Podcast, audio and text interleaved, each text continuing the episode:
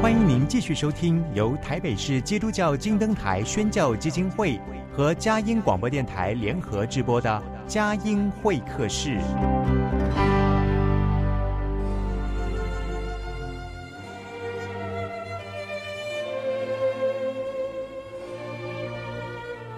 有了朋友的陪伴，人生不会寂寞孤单。在这个充满着欢笑和泪水的节目园地，愿它能带给我们生命的温暖与共鸣。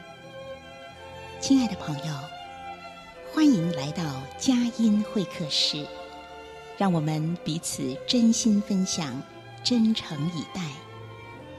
让我们一起留住感动，追寻光明。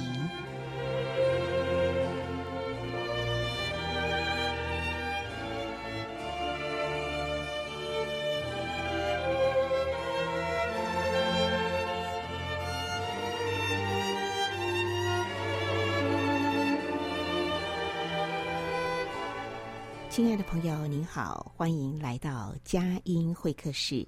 这是一个促膝谈心的时刻，一起来听听节目当中邀访的嘉宾他的生命故事、信仰见证，以及他的专业领域里面的经历。那今天邀请到的是一位资深优秀、屡屡创下公司行销业务佳绩的一位资深高阶经理人冯丽华姐妹。他也是教会的执事。冯丽华曾经任职于食品、内衣、婴幼儿奶粉、成人奶粉、营养，还有化生技等等多家国内以及外商公司的高阶主管，最高呢曾经担任过总经理，曾经领导过六十多人的工作团队，从业务开发、行销经营、财务规划、成本控管、人事管理等等。哇，有许多的历练，在商场跟人生的经营当中，无论是工作或是家庭，因为有了信仰，就有了最佳指南哈。所以，我们一起来听听冯丽华的信仰见证、生命故事和职涯的专业心得。好，我们来介绍冯丽华姐妹出场。丽华你好，啊，您好，欢迎来到我们的佳音会客室啊。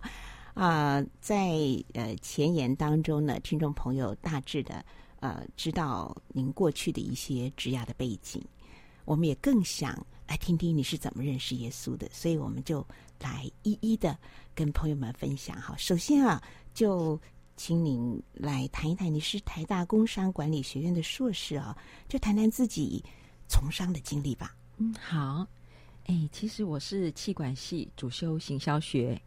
那因为大学刚毕业的时候，爸爸就期望我赶快就业，不要变成啃老族啊。因此毕业第二个月就被爸爸断了金源，那我不得不赶快找工作为生。那其实刚毕业对就业的市场还不是很了解，因此呢，那个时候就先朝商业秘书的方向去找工作。那进入南桥集团担任营业部的协理秘书开始，哦，然后来接受这个真实世界。的这个商业世界的启蒙跟挑战，在南桥期间呢，认识我先生。那因为先生是在行销部门工作，多所接触以后呢，观察他的工作内容，让我又激起大学时时期呀、啊，主修行销学的热情。那因此婚后呢，我就跳槽到戴安芬国际企业担任行销的工作。后来 Hunter 的挖角，那。我在民国八十一年就跳槽到友华生技，嗯，担任产品经理的工作。那也非常感谢当时的两位主管，一位是夏安世先生，他面试录用我；那另外一位是吴俊杰先生，他非常信任，还有他的这个重点管理的风格，让我在友华生技呀一待就是二十二年。那这期间呢，因为表现非常优良。让我有很多的机会去体验不同的行销职能，还有不同的这个工作的这个职能。嗯，那一路从产品经理，然后台湾区啊行销经理、亚太区行销经理，扩大到业务行销处长，啊，这些工作内容，其实这中间我的学习跟挑战非常多。但是我觉得虽然很累，工作还是非常开心的。那这期间工作最大的挑战就是把全新的婴幼儿奶粉的品牌还有产品，把它做到最大。哦，我们当时上市的就是卡洛塔尼跟贝比卡两只品牌。那我记得我离开友华的时候，我们公司的这些产品在市场的占有率，羊奶粉已经占第一名。哇！那在牛奶粉的部分是市场的前三大品牌。那这也达到我当初进到友华公司啊、呃，自己对自己的承诺，好、哦、有达到这样的目标。嗯、那我也很开心。那达到这个目标以后呢，我心中也在思考。我的下一个挑战是什么呢？那所以在因缘际会之下呢，我就有机会到新创公司，啊，是一家荷兰的公司，叫 Hyperca Nutrition，担任总经理的职位。那之后又跳槽到一家美国的上市柜的专业营养品公司，啊，The Nature's Bounty 的公司，负责台湾区的公司业务。那这个大概就是我整个从商的经历。嗯，哇。呃，听起来就是说，似乎是每一个阶段都全力以赴啊，对，然后也都呃创下了自己给自己预设的一个目标，嗯，所以我们从这个亮眼的成绩单当中，其实看见你不断的学习，不断的接受挑战。那么，呃，在回忆当中，有没有让你印象很深的一些呃这个承办的个案？或者是说，在带领团队当中，哈，你有体会到？因为事实上，呃，当你的工作的职衔越来越高的时候，其实承担的责任面是很大的。就如同我刚才讲的，从业务的开发啦、行销管理啦、成本控管啦、人事啦这些，你觉得自己各方面的这个经营力、管理力、领导力 是怎么样靠主得力的哈？所以来分分享一点这个你的累积的心得。嗯，好啊、记得在友华生计服务的时候啊，当时我们的新品牌面对的都是国际大厂，像美强生啊、惠氏啊、雀巢的竞争，那他们都有个富爸爸在背后支持他们的行销啊、广告的预算。那以当时我们、啊，要跟这些国际大厂来竞争，简直就是像小虾米对抗大鲸鱼。但是我们的业绩啊，却是每年都倍数的成长。那我回想啊，这其中有几个成功的要素哈。第一个就是说，当然最重要是要有好产品，然后呢，做好呃对的行销定位策略，掌握行成功的行销策略。那当时。其实行销资源非常的有限，因为友华是做药起家的，他们并不擅长用广告行销的方式来经营品牌。嗯、那个时候的行销预算啊，大概只有大品牌不到五趴的预算，因此呢，身为品牌的负责人呢、啊，就非常需要清楚、呃、了解自己的资源，然后决定什么是最重要的事。那策略面就是先聚焦在羊奶粉的这个单一品牌，还有品类的行销推广。那当时呢，就是做消费者的分析，了解消费者诶对羊奶粉他的需求到底是什么。那当然最主要就是说，当小朋友喝牛奶粉不适应，那他寻找更好的替代品的时候，羊奶粉就是一个很好的产品。那当时我们就是用最最少的资源。去极大化行销的音量。那我记得当时我们第一支推出的广告叫做“喝羊奶的宝宝啊，不会有牛脾气”这样的一支广告哈。那因为它的风格非常的有创意，跟其他的整个奶粉的广告行销完全不一样，所以一推出就引起各方高度的关注，甚至连那个农委会都出来关注哈。那也。这支品这支广告呢，也帮助卡洛塔尼的品牌成功的打响了第一炮。所以掌握对的行销策略，这个很重要。嗯，那第二个我觉得很重要的事情，就是说公司对员工的信任，还有愿意分享。哈，嗯，那其实我很喜欢友华当时的部门的组织的文化。记得我到职才没几个月。有一天，我的主管哈吴俊杰先就告诉我说：“哎，老板 Peter 蔡，他认为品牌经理呀、啊、要把产品卖得好，就是要对原产的产品好非常了解。因此呢，他决定定期要派我们去纽西兰出差受训。当时的我对这个老板就觉得很佩服哈，因为我工作还不到一年，那时候到公司还不满，甚至还不。”不到半年，嗯，那他就愿意投资让我出国去培训，好，因此我觉得我出差一定要非常认真的学习，不要辜负老板好跟主管的信任。嗯，那在这个工作中呢，主管这个五他也非常信任员工，好，只要是在会议中呢，大家共同讨论达成共识的策略，他一定是信任我们，让我们来做，然后放手让我们去做。他顶多只是说在方向上给我们一些建议，那很少干预我们工作的细节。其实我后来发现，这是最有智慧的管理。嗯，主管呢，他掌握方向，然后又能给员工发挥的空间，那组织不断的朝对的方向去成长，双方其实工作起来都会非常有成就感。嗯，那在乐于分享这个部分，友华当时也做得非常好。哦，我们的新品牌会成功啊！一部分的原因也是老板他愿意分享利润给通路通路的老板，信任通路的老板，因此渐渐的啊，通路的老板们都非常乐意卖我们的产品。那其实老板跟主管他不不是只有愿意分享利润给通路的老板，他们对员工也非常好，他们也很乐意分享这个利润给员工。记得我们公司当时的营业额还非常小，哦，那个时候啊，老板呢，他就愿意花钱请顾问公司规划员工啊、呃、退休福利制度。记得那个时候，其实连政府的劳退薪资都还没有，哦，嗯、然后呢，每个月就帮员工提拨退休金到每个人的专户。那这个做法其实当时大大的激励了员工对公司的向心力。好像当年啊，其实我在工作，我都有一种把这个工作当成是自己公司在经营的这种心态在打拼哈。嗯嗯、然后每天工作都很开心。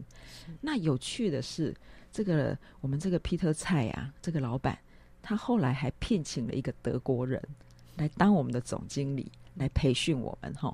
那这个在本土公司是一件很特别的事。嗯，那这个德国总经理他也很能掌握组织管理的策略重点，延续着信任跟分享的管理风格。哦，平常来看我们的时候，他就是来激励我们，而不是来啰里吧嗦管东管西。哈、然后呢，他也不断的刻画成功的愿景给我们，然后告诉我们：哎，你们只要成功了，哎，你们就可以享受什么样的果实？哈、那。这个他愿意把部门创造利润，哦，部分回馈给员工这件事，其实让整个团队都非常的激励，哈、哦，嗯，所以我们每年的业绩啊，几乎都是达标或超标，甚至有些年都是倍数，两倍、一倍、两倍这样的成长。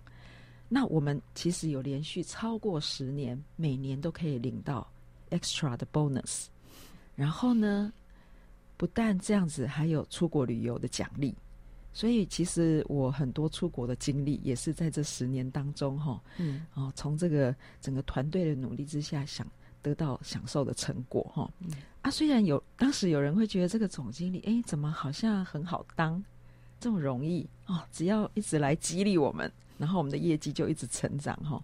但事后，其实我在观察，就是说我自己在当总经理的时候，或是我事后在观察一些其他总经理的时候，诶，我发现其实啊，想要当个掌握对的方向，然后完全信信任员工的这个主管，愿意让员工放手去做的这个主管，其实也不简单哦。嗯，其实我觉得这就是一种修炼，吼、哦。对对。那第三个。呃，我觉得很重要的就是说啊，团队的竞争跟合作。那其实大多数的主管呢、啊，可能都会比较着重在团队合作，但是我觉得团队竞争跟合作是同样重要、嗯、哦。啊，那这也不是说喊喊口号而已。那其实你不在平时可能就要对主管啊，对员工还有其他的主管们都要有所关心，了解他们每个人的工作上的需要，然后塑造这个整个团队合作的这个氛围，嗯，而不是呢，就是说，哎，制造一些啊、呃、公司内部的政治斗争啊，让整个组织内耗。哦，其实这个非常的重要。那我觉得，其实如果能够透过目标管理跟清楚的流程设计，让每个团队成员都很清楚我们的敌人在哪里，战场在外面，而不是在里面。嗯，那回到团队就是啊，讨论如何对外制定成功有效的策略去执行，不需要分心在公司里面政治方面的事情。那开会就会很有效率，目标很清楚，那工作起来就会很单纯，嗯，也会很有成就感。那除了塑造合作的氛围，其实也要适时塑造竞争的氛围。这个竞争不是要让团队内斗，这个竞争是要架构在整个组织目标之上，透过制造不同小队的竞争，好，然后刺激团队的潜能，朝。同一个组织的目标去前进，而不是分化团队。哦，这个好像就是在呃，我知道好像有一个比喻，就是说，诶，我们在运送鲶鱼，哈、哦，在到要到达目的地的时候，你如果不在水中放其他的鲶鱼，让他保持警觉跟战斗力，让他们稍微互相竞争一下，其实鲶鱼很容易在运送的过途中就死掉。哦。那要鲶鱼全部活着被送达目的地，其实也是需要让他们适度的警觉、适度的竞争。嗯，那总结来讲啊，组织成功的要素，当然中国人讲究的是天时、地利、人和，都很重要，嗯，但我觉得人和是最重要。找到好员工，然后愿意信任员工，给他们清楚的组织目标，然后做好重点管理。然后逐步的放手授权，不要让员工觉得，哎，老板好像绑手绑脚，嗯，然后也会跟员工常常斤斤计较。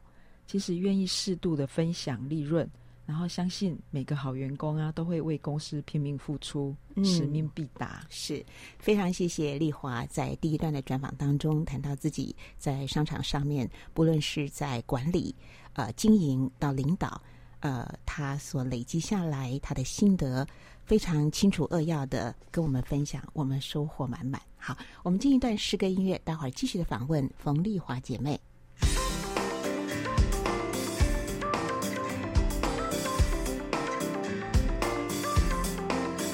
虽软弱，有时迷糊，但我要主耶稣给我帮助，他赐智慧。给我机会，在任何事上有主与我相随，身处苦难，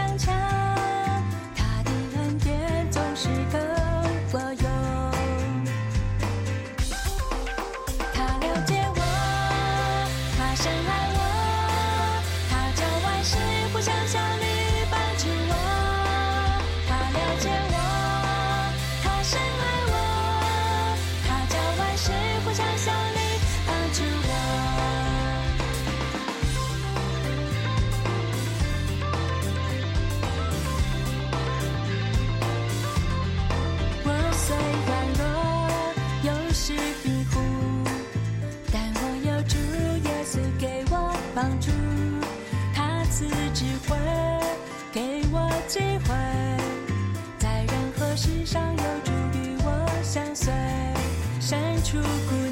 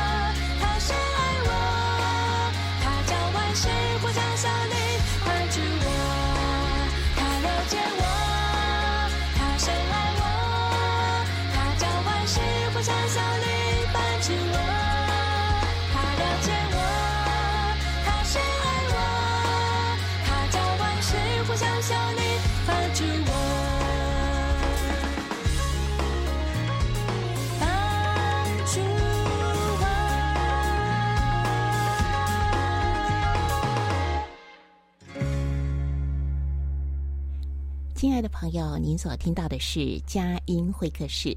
除了在台北 FM 九零点九佳音广播电台播出，我们也在宜兰罗东 FM 九零点三、桃园 GoGo Radio FM 一零四点三播出。那么，同时在台北佳音播出的时候，网网站上呢也是同步播出的。呃，节目播出之后也会剪辑音档放在网站上的节目精华区，您只要点选佳音电台佳音会客室啊。那么，我们今天的来宾冯丽华，二马冯，美丽的丽，中华民国的华，哈，冯丽华，她是一位资深高阶的经理人。好，刚才我们听到了她在职场上的呃经验心得，非常的宝贵。那这些的智慧从哪里来？不管是在工作，在步入家庭、婚姻以及呃丈夫、儿女、亲子之间啊、其实种种人生难题一个一个的蹦出来哈。但是我们怎么样？有智慧来面对，来呃营造呃幸福的人生，所以很重要的就是一个我们的 target 就是主耶稣基督。嗯，你是怎么认识耶稣，成为基督徒的？嗯，好，其实我认识呃耶稣成为基督徒的过程有点波折哦。那我从小呢就生活在传统的佛道信仰的家庭，父母跟兄弟呀、啊。都是虔诚的佛道教徒。那我小时候常看到父母亲呢、啊，为了祭拜而受捆绑。当时的我啊，就很单纯的想说：哎，信奉传统的佛道教很没有自由。因此啊，在帮妈妈啊、帮忙准备拜拜的时候，那个时候心中呢就暗自下定决心，以后绝不要嫁给信佛道教的老公哦。那十二岁小学毕业的时候，虽然那个时候知道家里很贫穷，但是我很想要和表姐们一样去读私立的这个教会学校。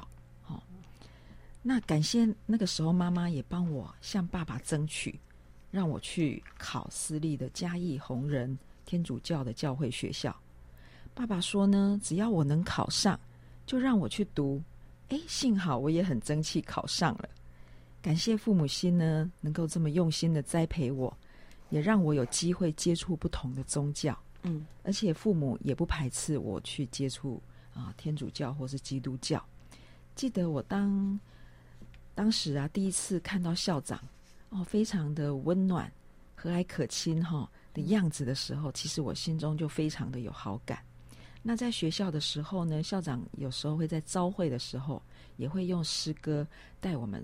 来崇拜上帝，好、哦，那个时候其实对这个宗教就很有好感。那在课余的时候，修女们也常常陪我们弹吉他、唱诗歌，然后和我们一起祷告，让我感觉很温馨。那因此，初中的时候，我甚至还有想说，哎，我长大以后要成为啊、呃、传道人啊，好、哦、这样的一个角色。我希望可以带给人们欢乐跟平安。哦嗯、但是这个。这个当传道人的梦想啊，随着大学联考结束，然后进入多彩多姿的这个大学生活，就慢慢的忘记了。嗯，你是呃大学读东吴对不对？哎，对，东吴。所以东吴大学也是一个教会学校，对，是基督教教会学校。呃、教会学校，对对，奇妙哈、哦，让我有机会又是持续可以接接触这个宗教。是，但是大学真的生活太。忙于呃读书跟玩乐哈，不是只有玩乐。那个时候也怀着少女的梦想，那坠入爱河以后呢，这个传道人的梦想就束之高阁了。虽然大学有一个非常要好的朋友，他一直鼓励我去参加团契，学校的团契，但是我真的那个时候太忙于世俗的事，就没有多接触。一直到毕业后，我认识了我先生楚文。因为他是一个基督徒，那他们家大伯啊，还有嫂嫂啦、小叔、小婶都是基督徒。从他们的身上呢，我也看到很好的见证。过年的时候，哦，像我们婆家就都用退休会的方式在进行这个过年的团聚。因此呢，每年这样子呢，心中就开始萌芽，哈、哦，就对这个宗教的这个好感又更加强。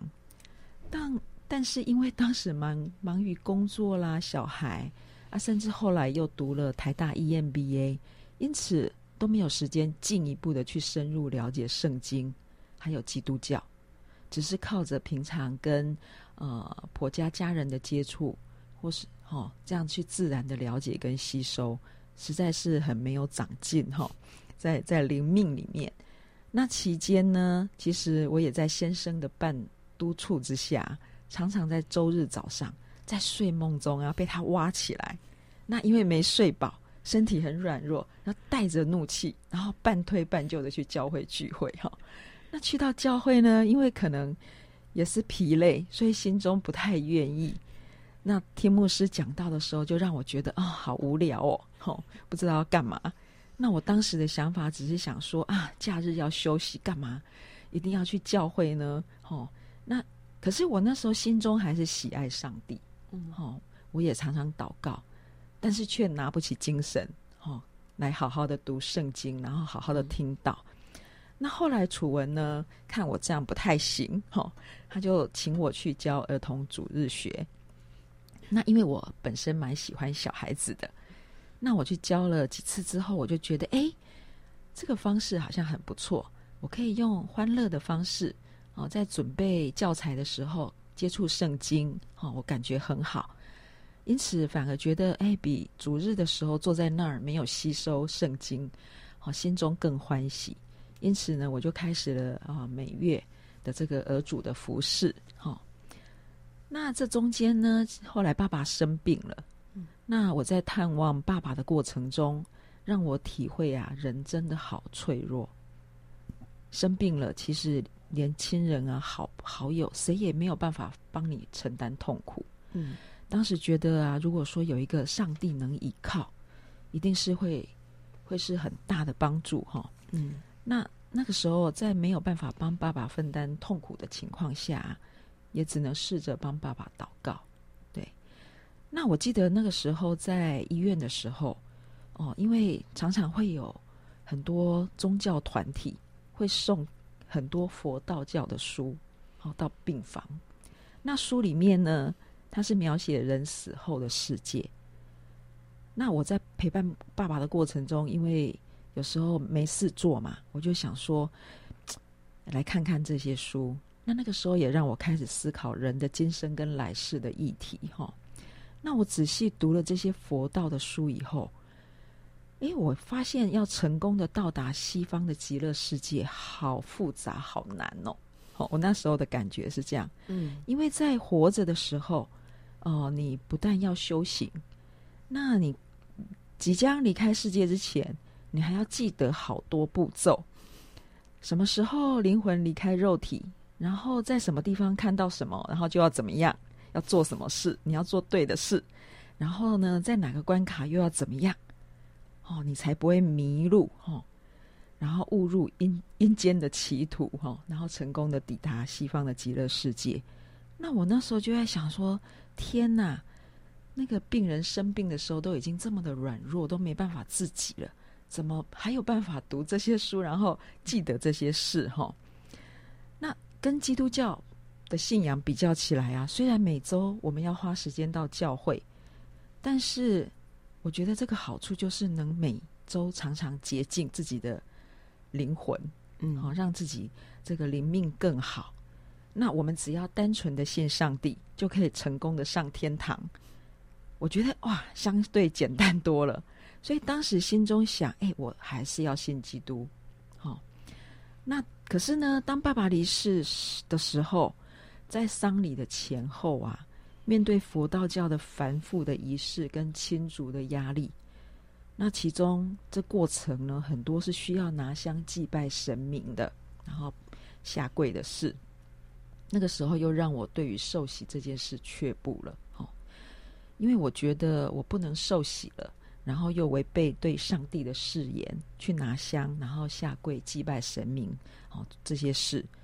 因此，那个时候受洗的事又放在心中，然后搁置了，有点可惜哈。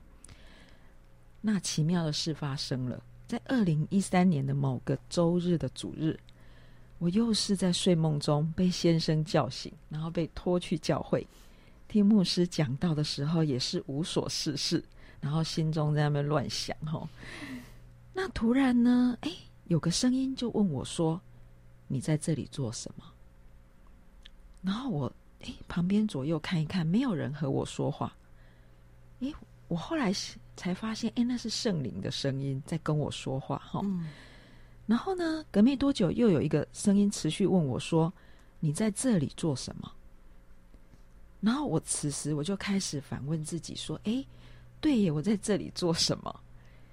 然后我就想说，如果我是来教会上圣经的课，那我也来教会超过十年了，哦，那我做了什么呢？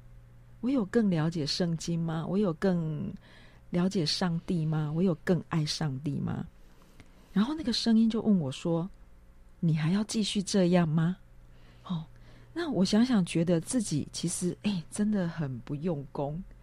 然后也很愧对上帝，哦，当时是这样觉得，因为我日复一日啊，年复一年的来教会做礼拜，我的灵命其实是没有长进的，我只会祷告，我只会每天就是试着跟上帝说话，然后把我的需要告诉他，其他我什么都没有做，哈，那顿时呢就觉得自己很羞愧，很不应该，当时呢我的心中就下定决心，就是说，哎。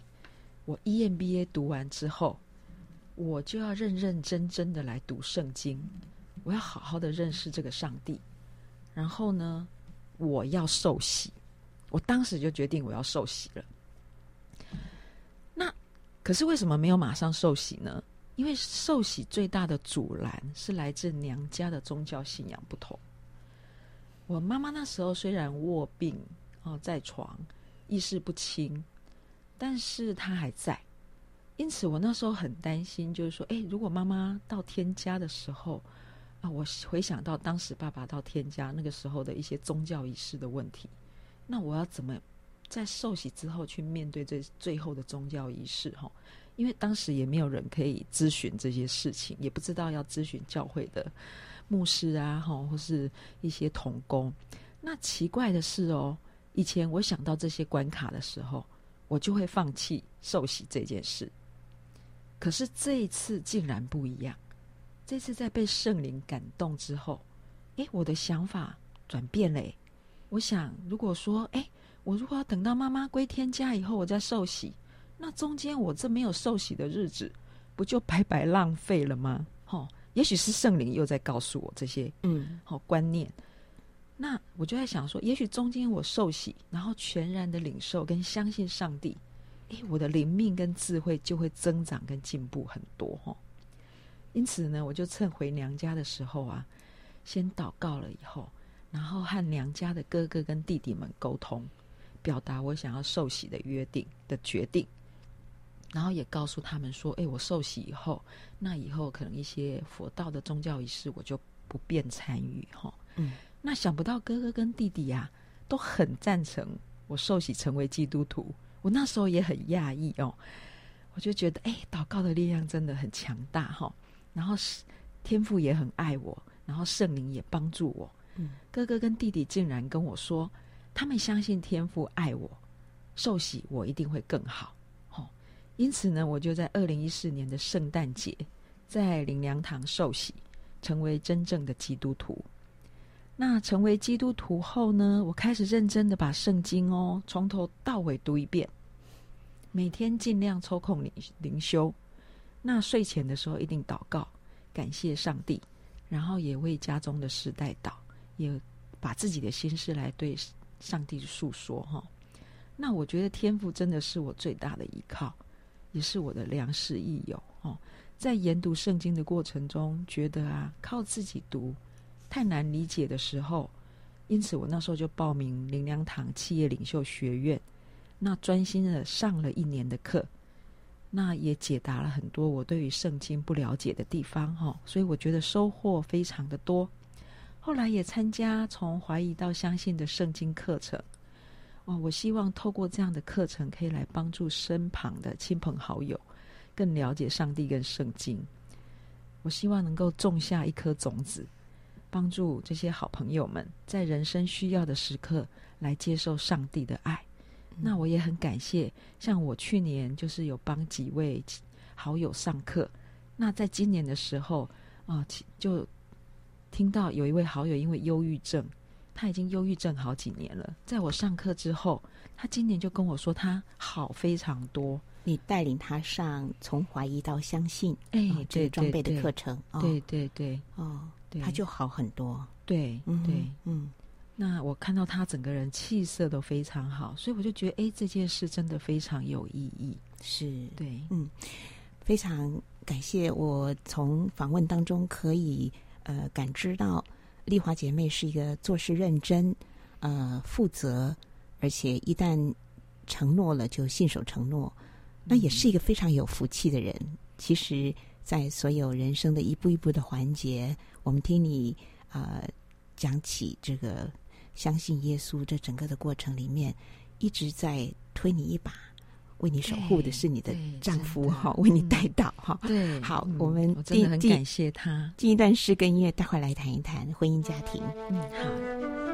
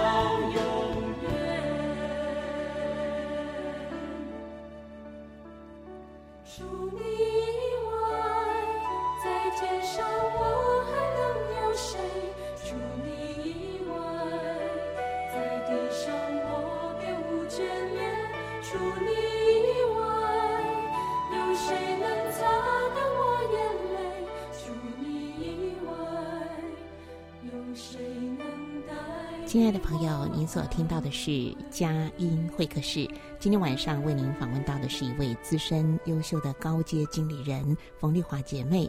不论是在职场上面，呃，她一路认真的这个打拼，或者是在家庭里面，呃，经营夫妻、亲子，呃，整个甚至大家族哈，双方的家族，那么怎么样能够营造和乐幸福的人生？丽华刚才分享她信耶稣的过程，真是充满了上帝的引导、圣灵的提醒以及一路的栽培。好，嗯、好，那我想就请您来谈一谈家庭、亲子，呃，一些让你难忘或者是特别有感受的一些点滴。嗯，OK，哎，其实啊、呃，我觉得我是一个非常受到呃上帝啊、呃、眷顾、呃蒙福的人哈。哦那其实我的工作非常的忙碌，那我也很感谢，就是说在工作中可以遇到好老板、好同事，然后一路不断的保守我，哦，除了工作呃非常的呃成绩非常好以外，同时也保守我的家庭，让我在啊、这个家庭中，虽然我跟我先生都是做行销业务，甚至我先生后来还创业，我们都非常忙碌，那在。在这个职业妇女啊，在蜡烛两头烧的情况下，我很感恩感恩主一直跟我们同在，然后也保守我两个孩子都很乖，也很上进。哦，他们在国立大学硕士毕业以后啊，都顺利的进入这个职场，这是我感谢上帝最多的地方。哈、哦，嗯、让我们就是说，虽然没有很多时间的陪伴小孩的情况下，但是小孩都可以感受到我。我跟我先生对他们的爱，让他们在这中间呢也能够啊、自动自发，然后不让我们担心啊，然后顺利的完成学业，然后这个目前在职场的表现也都很很优秀哈、那其实，在工作、婚姻、家庭里面呢、我觉得我领领受到很多这个蒙福的秘诀哈、那我觉得最。在读那个马太福音二十五章一到三十节的时候啊，其中天国的比喻其实让我感受还蛮深的。首先是呢一到十三节，十个童女拿着灯出去迎接新郎的比喻，其中有五个是聪明的，然后五个是愚笨的。聪明的，拿着灯，然后而且预备油哈，愚笨的却拿着灯不预备油，结果新郎迟到了。大家的灯都烧完了，预备油的五个童女，他们成功的迎接新郎哈。那另外五个愚笨的却没有办法成功的迎接到新郎。那这个故事其实是在说呢，不管是在神国或是工作中，我们要随时做好准备，随时做好准备的人才能够快速的面对未来好的改变。然后做好准备呢，不是被动的，而是主动的。然后呢，其实它不会让你在有突发状况的时候手足无措。嗯、哦，那新的任务来临的时候，我们也能够快速的承接跟胜任，抓住好的机会点。哈、哦，那这个领受就是说，哎，不管是在神国或是啊、呃、家庭啊，或是生活中，其实我们很多时候都要做为任何事做好预备的动作。那另外一个，哎，就是才干的比喻。就是说，《马太福音》二十五章十四节到三十节啊，哦，这边经文有提到说，哎，主人各给三个仆人五千、两千、一千，那主人就出国去了。结果几年后，主人回来了，把三个仆人叫来，结果领到五千，还有两千的仆人啊，他们把钱拿去投资，又赚了五千跟两千给主人。然后主人就很开心的称赞他们说：“好，你这良善又忠心的仆人，好，你在不多的事上有忠心，我要把许多的事派给你管理，你可以进来享受你主人的快乐。”结果那领到一千的仆人呢，却把一千拿去埋在土里，等主人回来的时候挖出来给主人，结果被主人骂说：“哎，你这个又饿又懒的仆人！”结果主人把这一千呢给了那有赚钱的仆人。哦，那主人说：“因为凡有的我还要加给他，没有的连他所有的我都要夺过来。”哦，还把。还叫人来把那没赚半毛钱的仆人丢出去哈。那原来在神的眼中啊，我们所做的事只是不多的事。那神所看重的，其实是在我们在整件事上有没有忠心。那只要我们有忠心，神就会提升我们，会把很多的事派给我们，嗯，让我们也能够有机会去承承担更多的事。那其实不管是在工作中或是生活中。甚至在教会也是哈，随时做好准备，忠心做好自己的事情，然后又可以帮助别人成长哈。在神国也是一样，常亲近上帝，做好准备，那恩高跟恩四就会不断的提升，让黑暗堕落远离我们。嗯，那我们家呢，其实在这个这些事情上面，我们就是每个礼拜天，好，我们都会。就是家庭聚集在一起，有一个家庭的这个团聚。虽然我儿子目前是在深圳工作，但是我们每个礼拜天呢，就会来一个呃一个小时的读经，还有灵修。用电话视讯吗？哎，对，用、嗯、用现在视讯的这个软体非常发达。是、嗯，那也透过这样的一个过程呢，哦、呃，来帮助孩子们做好啊、呃，进入神国的这个预备的动作。对，让他们多了解、接触圣经。那同时呢，也借由这样的一个时间点来凝聚整个家庭，让每个人啊，针对这一周发生的事，心中有什么开心的或是不开心的事，都可以拿来做分享哈、哦嗯。那我发现这样子其实是非常的好，真的是非常美好、温馨，而且是绝最最美好的一个呃亲子关系的经营，还有。呃，邻里互相带导的一个联系，也是灵命呢彼此增进的一个好途径。呃，过去俗话说“家家有本难念的经”，可能是因为不知道要来多读圣经。嗯，如果家家家都来读圣经的话，就找到了人生幸福的秘诀、蒙福的这个途径。好，那刚才呃丽华在分享的时候有提到呃。这个婆家呢，就是你们每年过年哈，婆家的大家族，你们都会选择过新年的时候退休会，这个很特别，嗯，对，非常吸引我哈。就是说，这是一个什么样的一种方式？然后你们大概是怎么样进行的？嗯嗯，其实我常常在跟朋友分享这个退休会的时候，朋友都非常的讶异。那朋友很多朋友他们也很想要这样做，那我觉得。他们后来都没有成功，最大的原因是他们没有一个共同的基金。那我们的婆家呢？其实我大伯他很有远见哈，嗯，他在十几年前就有一个想法，就是说要成立家族的共同基金。嗯。那这个共同基金就是由每个家庭哈，只要有感动的人，你就可以自由乐捐，哈，捐献。那所以我们有这个家族基金呢，我们就是拿来做这个退休会的规划。那这个退休会呢，就是说我们是每个家庭轮办的方式。那我们主要的场地都是固定在呃这个鱼池的这个三育的这个南投县鱼池乡的三育基督书院。哎，对对对，哦、基督书院的有一个台安的健康中心，嗯，好、哦，在那边举办、嗯。那这个通常是三天两夜或是四天三夜。好、哦，那通常呢，呃，我们就是呃。呃，晚上的时间啊、呃，就是家，因为是过年嘛，所以晚上的时间通常就是由每一个人要准备，就是分享过去自己过去一年所发生的事情啊、呃，蒙福啊、呃，或是需要感恩的事哈。那未来对未来一年的这个呃要的期许期许，对对、嗯，或者心愿，对、嗯，那这个是晚上通常进行的哦。那在白天的上午的部分。我们通常就会准备专题，哈、那这个专题呃，通常主要可能会有一半的时间是在跟分享啊、呃、宗教的这个基督教的这个这个这个内容。嗯，那一开始我们就会敬拜赞美。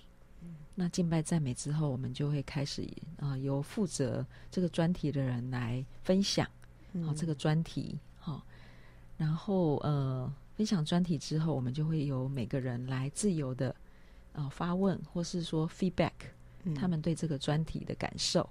对，那下午的时间我们都是比较自由，嗯、就是可能是运动、休闲，对，嗯、哦，这样子。是，所以整个这个活动啊，我觉得每年这样呃活动结束的时候，其实虽然像今年是我们家主办，虽然我结束的时候是很累，但是其实我觉得我的心心灵是充实的，嗯，那灵命是有增长的。是的，对，嗯哼嗯，好，还有一个问题提问，就是说从职场退下来啊，现在是比较是更多是做一个顾问的一个角色嘛？那么呃，你觉得人生到了这个呃身体需要调养，然后智慧需要沉淀的时候，你最最期待接下来人生的阶段，呃，主怎么样带领你？嗯，哦，这个部分当然就是说。呃，在工作的部分，我目前是真的是放慢脚步。对，那我觉得我的生活的重心主要都是放在这个教会的服事上面。那因为我也对圣经比较了解了，好、哦，我也自己比较有信心来做教会更多的服事。好、所以譬如说，像目前我在教会就有增加非常多的服事，譬如说从接任执事，然后呃。像一些私会的这个服饰，那儿主哈、嗯哦，或是说将来教会如果有一些更多的活动的话，其实我都是蛮乐意，嗯、哦，就是说把我在呃上帝身上得到的一些恩典，可以回馈在教会上面啊、哦。感谢赞美主哈，在今天访谈的最后，呃，虽然丽华刚才提到了多数经文，不知道您是不是呃也有特别为这个。访问预备的呃，分享得力蒙恩的圣经金句哦。好，其实我觉得，呃，在我整个人生的过程中，还有在家庭生活里面啊，我觉得有一件事是非常重要的。好、哦，这也是我在读圣经的时候特别有感受的，就是说要顺服。在圣经生命记二十八章一到二节，哈、有提到说，听从耶和华你神的话，遵守他的一切诫命，你就一定蒙福。哈、哦，那我在想说，哎，不管是在工作中，或是婚姻家庭生活中，我们都要学习如何顺服上帝，倾听上帝的声音，还有圣灵的声音。那顺服父母，敬重先生。那在外面也是要顺服有权柄者。就连乖僻的，就在圣经里面有讲，就连乖僻的，我们要学习如何适应跟啊顺服，去逃避灾害的正面冲击。嗯，我想如果可以把这个顺服的功课做好，我们就会成为啊别人眼中的贵人。对，嗯、然后在婚姻家庭生活里面也会比较和谐。嗯哼，对，咱们好，今天非常呃。开心能够访问冯丽华姐妹，无论是在呃他信主的经历，他在职场以及在婚姻家庭里面，他得到一个幸福的指南，就是圣经；他得到了幸福的靠山，就是主耶稣基督。他是习在、今在、永在的主。非常谢谢你的分享，愿我们的见证分享成为荣神一人的祝福。谢谢您，谢谢，谢谢，谢谢。